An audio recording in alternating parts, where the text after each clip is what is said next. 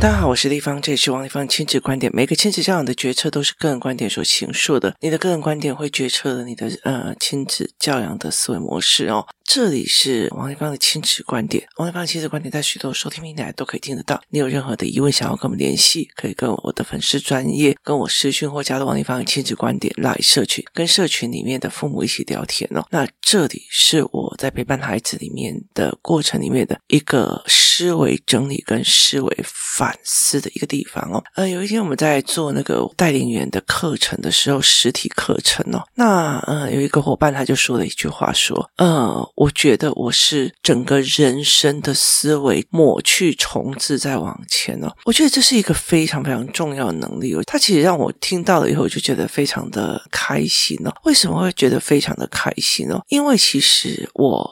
自己是呃很享受这一块，我非常非常享受的是一件事，把我既有的认知，因为见识的不同，因为思维的不同，因为时代的不同，因为新的科技的不同，而必须抹去重来。这是我常常在做的事情哦。我觉得在很多的事情里面，成功者跟非成功者，或者是思考者跟非思考者，其实两者都在这一块。其实这个学姐讲这句话的时候，我其实非常开心的原因是，其实我。发现了他是个思考者，思考者的原因是在于是，例如说他会跟我讲说，因为他跟我讲了一个教案，然后我就跟他讲说，下一个教案不能这样排，应该怎么排？他会跟我讲说，哦，我这样子就身心满足。就是对我来讲哦，我其实会很了解一件事情，我一直不懂的事情，我忽然颠覆了我的思维，重整了我，我我今天就是。朝闻道，夕可死那种感觉，就是我听懂了一件事情，我理解了一件那种满足，真的是值得哦。那种忽然推敲到整个人把自己的东西全推翻，再活回来的那种感觉，真的是让你觉得非常非常值得。我非常非常享受这件事情。所以，其实我们会在语言里面去听到的哪一些人是用这样子的思维模式在。学习的，他是用这样的思维模式在学习的哦，所以其实后来会了解很多事情，就是在看很多的文章，或者是所谓的文献，或者是所谓的东西的时候，我们会非常非常的清楚的去看这一个人的思维模组是怎么过来的哦，这是对我们来讲很重要的一个历程。其实我要很老实的说，这样子的人真的很少，在我们的身边很少。大部分的人，我们被惯养成照一二三四五这个步骤做，照这个标准答案做，照这个思维跟氛围做，应该就怎样，就是非常非常重要的一件事情。在我今天录音的这个当下，有一个人在王丽芳亲子观点来社群问了一件事情，这件事情在于是说，他的小孩不愿意练习怎么办？例如说，有个学科或一个文艺练习怎么办？我告诉你哦。练习这个概念，你要教小孩练习这个概念，有它的前提跟它的后置。前提包括为什么要练习，例如说心理学记忆取向，人的记忆的曲线思维，然后什么叫做记忆重组，或者是说唤起记忆的思维模式，这些东西都是一样一样的教案。当初我在陪我女儿的时候，是一个教案。什么叫记忆重组？什么叫做记忆重整？什么叫它是一样一样的教案弄起来，然后到最后才带到练习与思维这一块。是练习思维后面还要再带什么？练习与思维这一块变成下意识的模组，变成你不能忘的模组，那叫做逻逻辑与思考。所以其实有很多人在网络上问我说：“哎，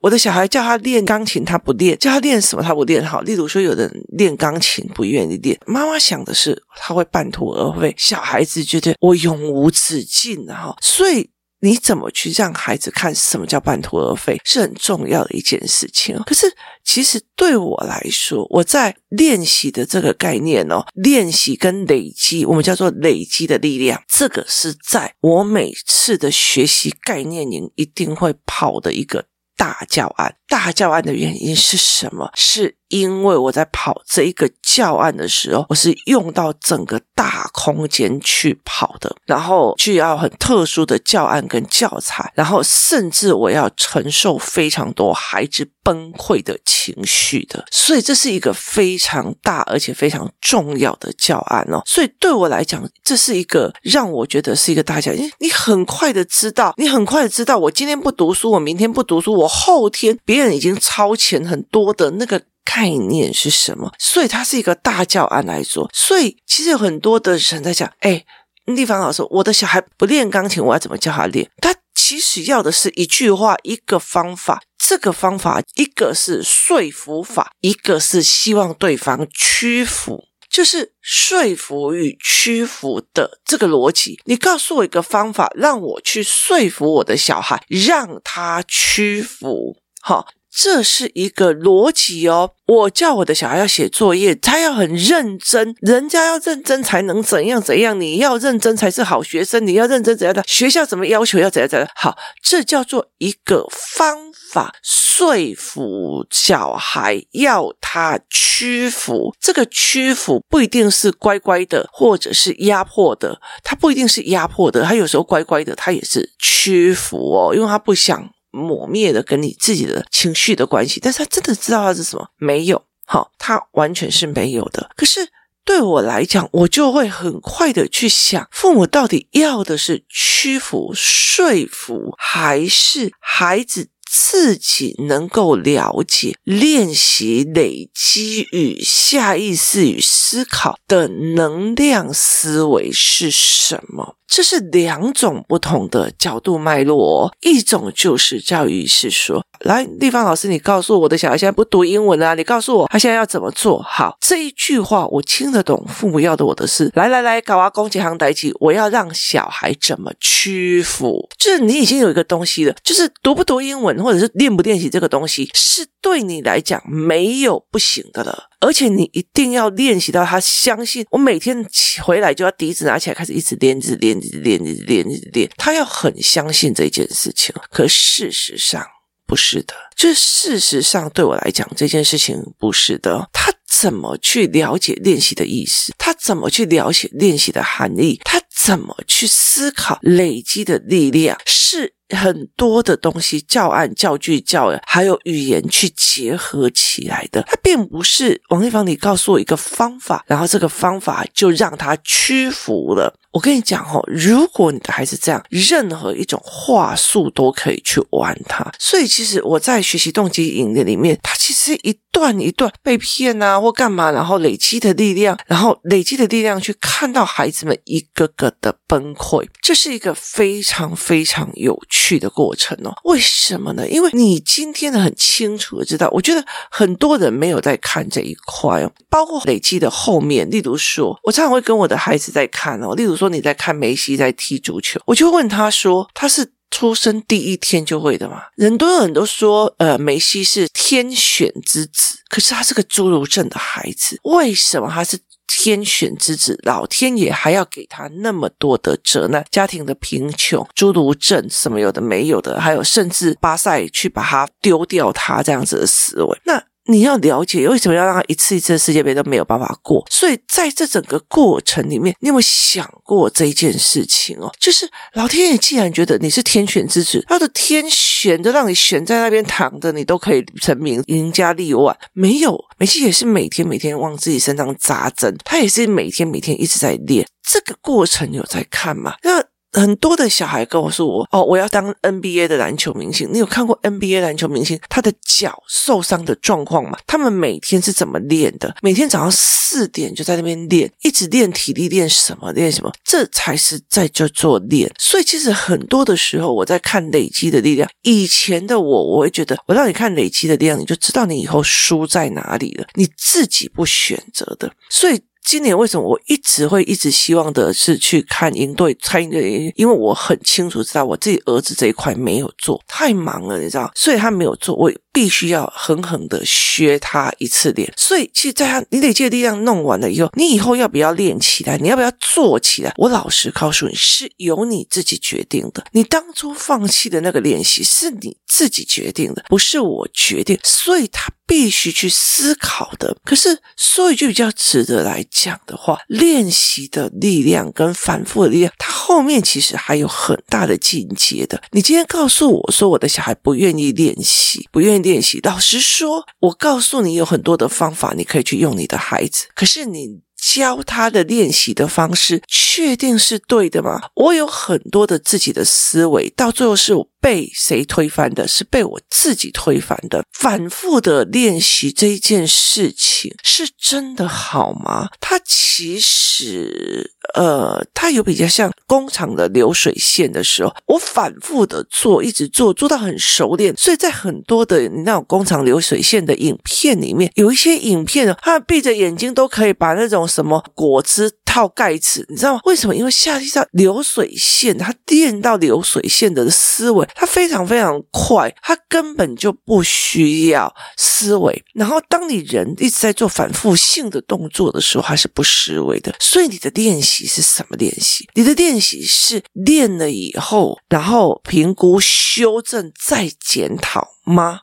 好，所以。其实很多的人他们在做什么？他们在做一件事情，是在于是说，例如说我的小孩在练篮球，他们就会开始在那边拍照、拍影片，以后可以让他知道你以前曾经这么背。好，拍影片，有些人你比如说在呃台湾或者是在各各国，他会把每天哦，或者是每一场每一场比赛的时候，这个运动员的所有东西都拍影片，然后甚至去分析他的肌肉运动或干嘛的嘛。然后去面对自己的问题，重新再挑战自己的问题。所以很大的一个概念是在于是，有很多人他非常非常的乐于去做什么，乐于去面对他的问题哦。我记得我那天不知道是看哪一本书来讲，他说他有一次跟那个 Jordan 就是有见面的机会，然后他们一起做一件什么事情。他说这一个人他非常狂热的。再找出他的问题点变修正，他很狂热的找出他问题点去修正，他并不是反复练习的这个概念。那找出问题点修正的这个过程是。动脑的过程不是动手的过程，它不是一个反复到不需要用脑的思维模式，所以这是一个非常大的概念哦。如果叫我的孩子，叫我的孩子去做练习，而且甘愿练习、愿意练习、喜欢练习，它其实是有要件的。这个东西是枯燥而乏味的，我还要他喜欢枯燥而乏味的练习，我告诉你会很糟糕。这个孩子。就完了。为什么？因为其实很重要的一件事情哦，你在你的人生当中，你已经把我的人生填到，例如说，呃，其实我们在想说什么叫做低层次之努力，就是例如说，我早上去上工厂的班，然后就开始做流水线，做做做做做，做到晚上四五点回家的时候，然后我就觉得家里面的小孩钱不够，所以我再去去跑外卖啊，做什么有的没有的，这些都是劳动重复性的东西，然后日复一日，导致你没有余裕。思考，你没有余裕思考这些东西对还是不对？来，大人也是一样哦。教材班的跟呃活动带领员班的，你们听得懂就听得懂了。意思在于是说，很多的国家他要求的孩子是你永远都在烦恼他字写不好，字写不好，老师要的东西没有带，什么有的没有的。你自己去看小一联盟跟家有中学生那种反复的在烦恼的小孩的东西的时候，其实你没有时间去判断整个教育学习是不是你要的，整个教育的逻辑是不是你要的，整个老师教的内容是。是不是你要的？你有没有走错？甚至你没有时间去看接下来的科技发展是不是你要的？接下来的领域发展是不是这个孩子未来是有可行性的？你了解的意思吗？这个东西是有没有可行性的？是这样子的一个思维模式哦，所以它让你忙到纠缠到没有时间思考，所以反复练习这件事情，你要的是什么？你要的真的是他不要花脑袋，一直练，一直练，一直练，还是你每次练好？例如说，哦，我觉得我看到几个影片，就是小孩子在那边练钢琴，妈妈在旁边录影，录影以后，老师只要在某一个音里面讲出这里你的力气太小了哦，他妈妈马上在那个音上面旁边写好，就开始一直纠错面对，纠错面对，纠错面。我跟你讲。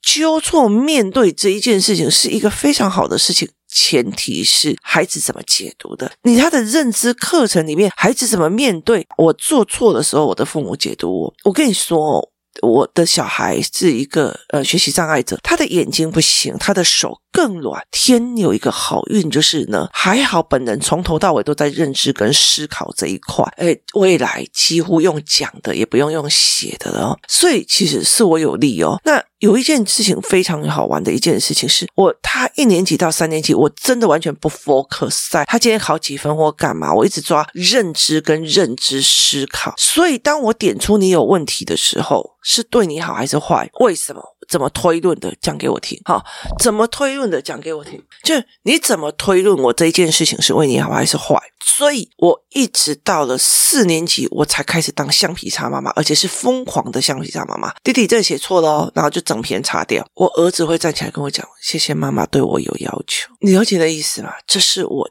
前面那几年在做的。你今天。像那个妈妈一样，拿着一个乐谱，然后在旁边盯。老师说这里力气太小，回去要练什么？然后你就老师上课，你就拿着个影片在那边拍，然后回家一样盯他。如果你的孩子认知不对，他觉得我在刁，你在弄我的麻烦，反正我再怎么样你都不行。告诉你，这个孩子问疯掉，一定是疯掉的。所以你前面的认知有没有给，那又是另外一回事哦。所以这是一个一层又一层的思维逻辑。一直在上去哦。其实我觉得，我常常在跟实体班的带领员啊，或者是家长在讲，就很多事情不能在公开的场合，不能在 podcast，不能在干嘛讲。可是真的就是在影响孩子的人生过程里面，他并不是一件事情或一句话改变了我，没有，他是。最后一句话，那是最后的一根稻草，它会影响到你。你了解的意思吗？你已经在这一个油田里面累积了一天一滴，一天一滴，一天一滴，累积了多少多少的火药？是最后那一个点火的那个力量才让你冲上天。你不能只看到点火的那个瞬间，而是要看到的是整个累积火药的过程。所以你在看 Jordan 在当空中。飞人的时候，你不能只看到他空中飞人，你最重要的要看到他那么每天、每天、每天的起来练习跌倒，练习跌倒，练习再跌倒。可是你知道，现在的孩子他们崇拜的偶像，很大多数是因为媒体的操作模式而让他们爆红。所以他们真的有实力吗？我那天我儿子在看那种演唱会的报道，他后来跟我讲说，现在有那种很实力，真的唱歌很好听的，真的很好听，不是舞台效果的那一些人在开的演唱会嘛。然后我就说，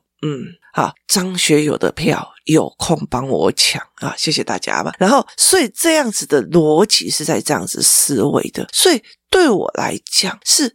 你去看到一个人，他好帅哟，他好厉害哟，他怎么那么厉害？他是我的偶像的时候，你会看得懂他后面的鲜血的人，才是真正的可以把事情延伸去看的人哦。所以你要孩子。练习，你要孩子操作，操作的是什么？练习的是什么？你要的是什么？你要想的非常非常的清楚。这件事情，老师叫你要练笛子这件事情，你没有练，so what？你听意思吧？你告诉我你为什么不练？好，或者是你练了，so what？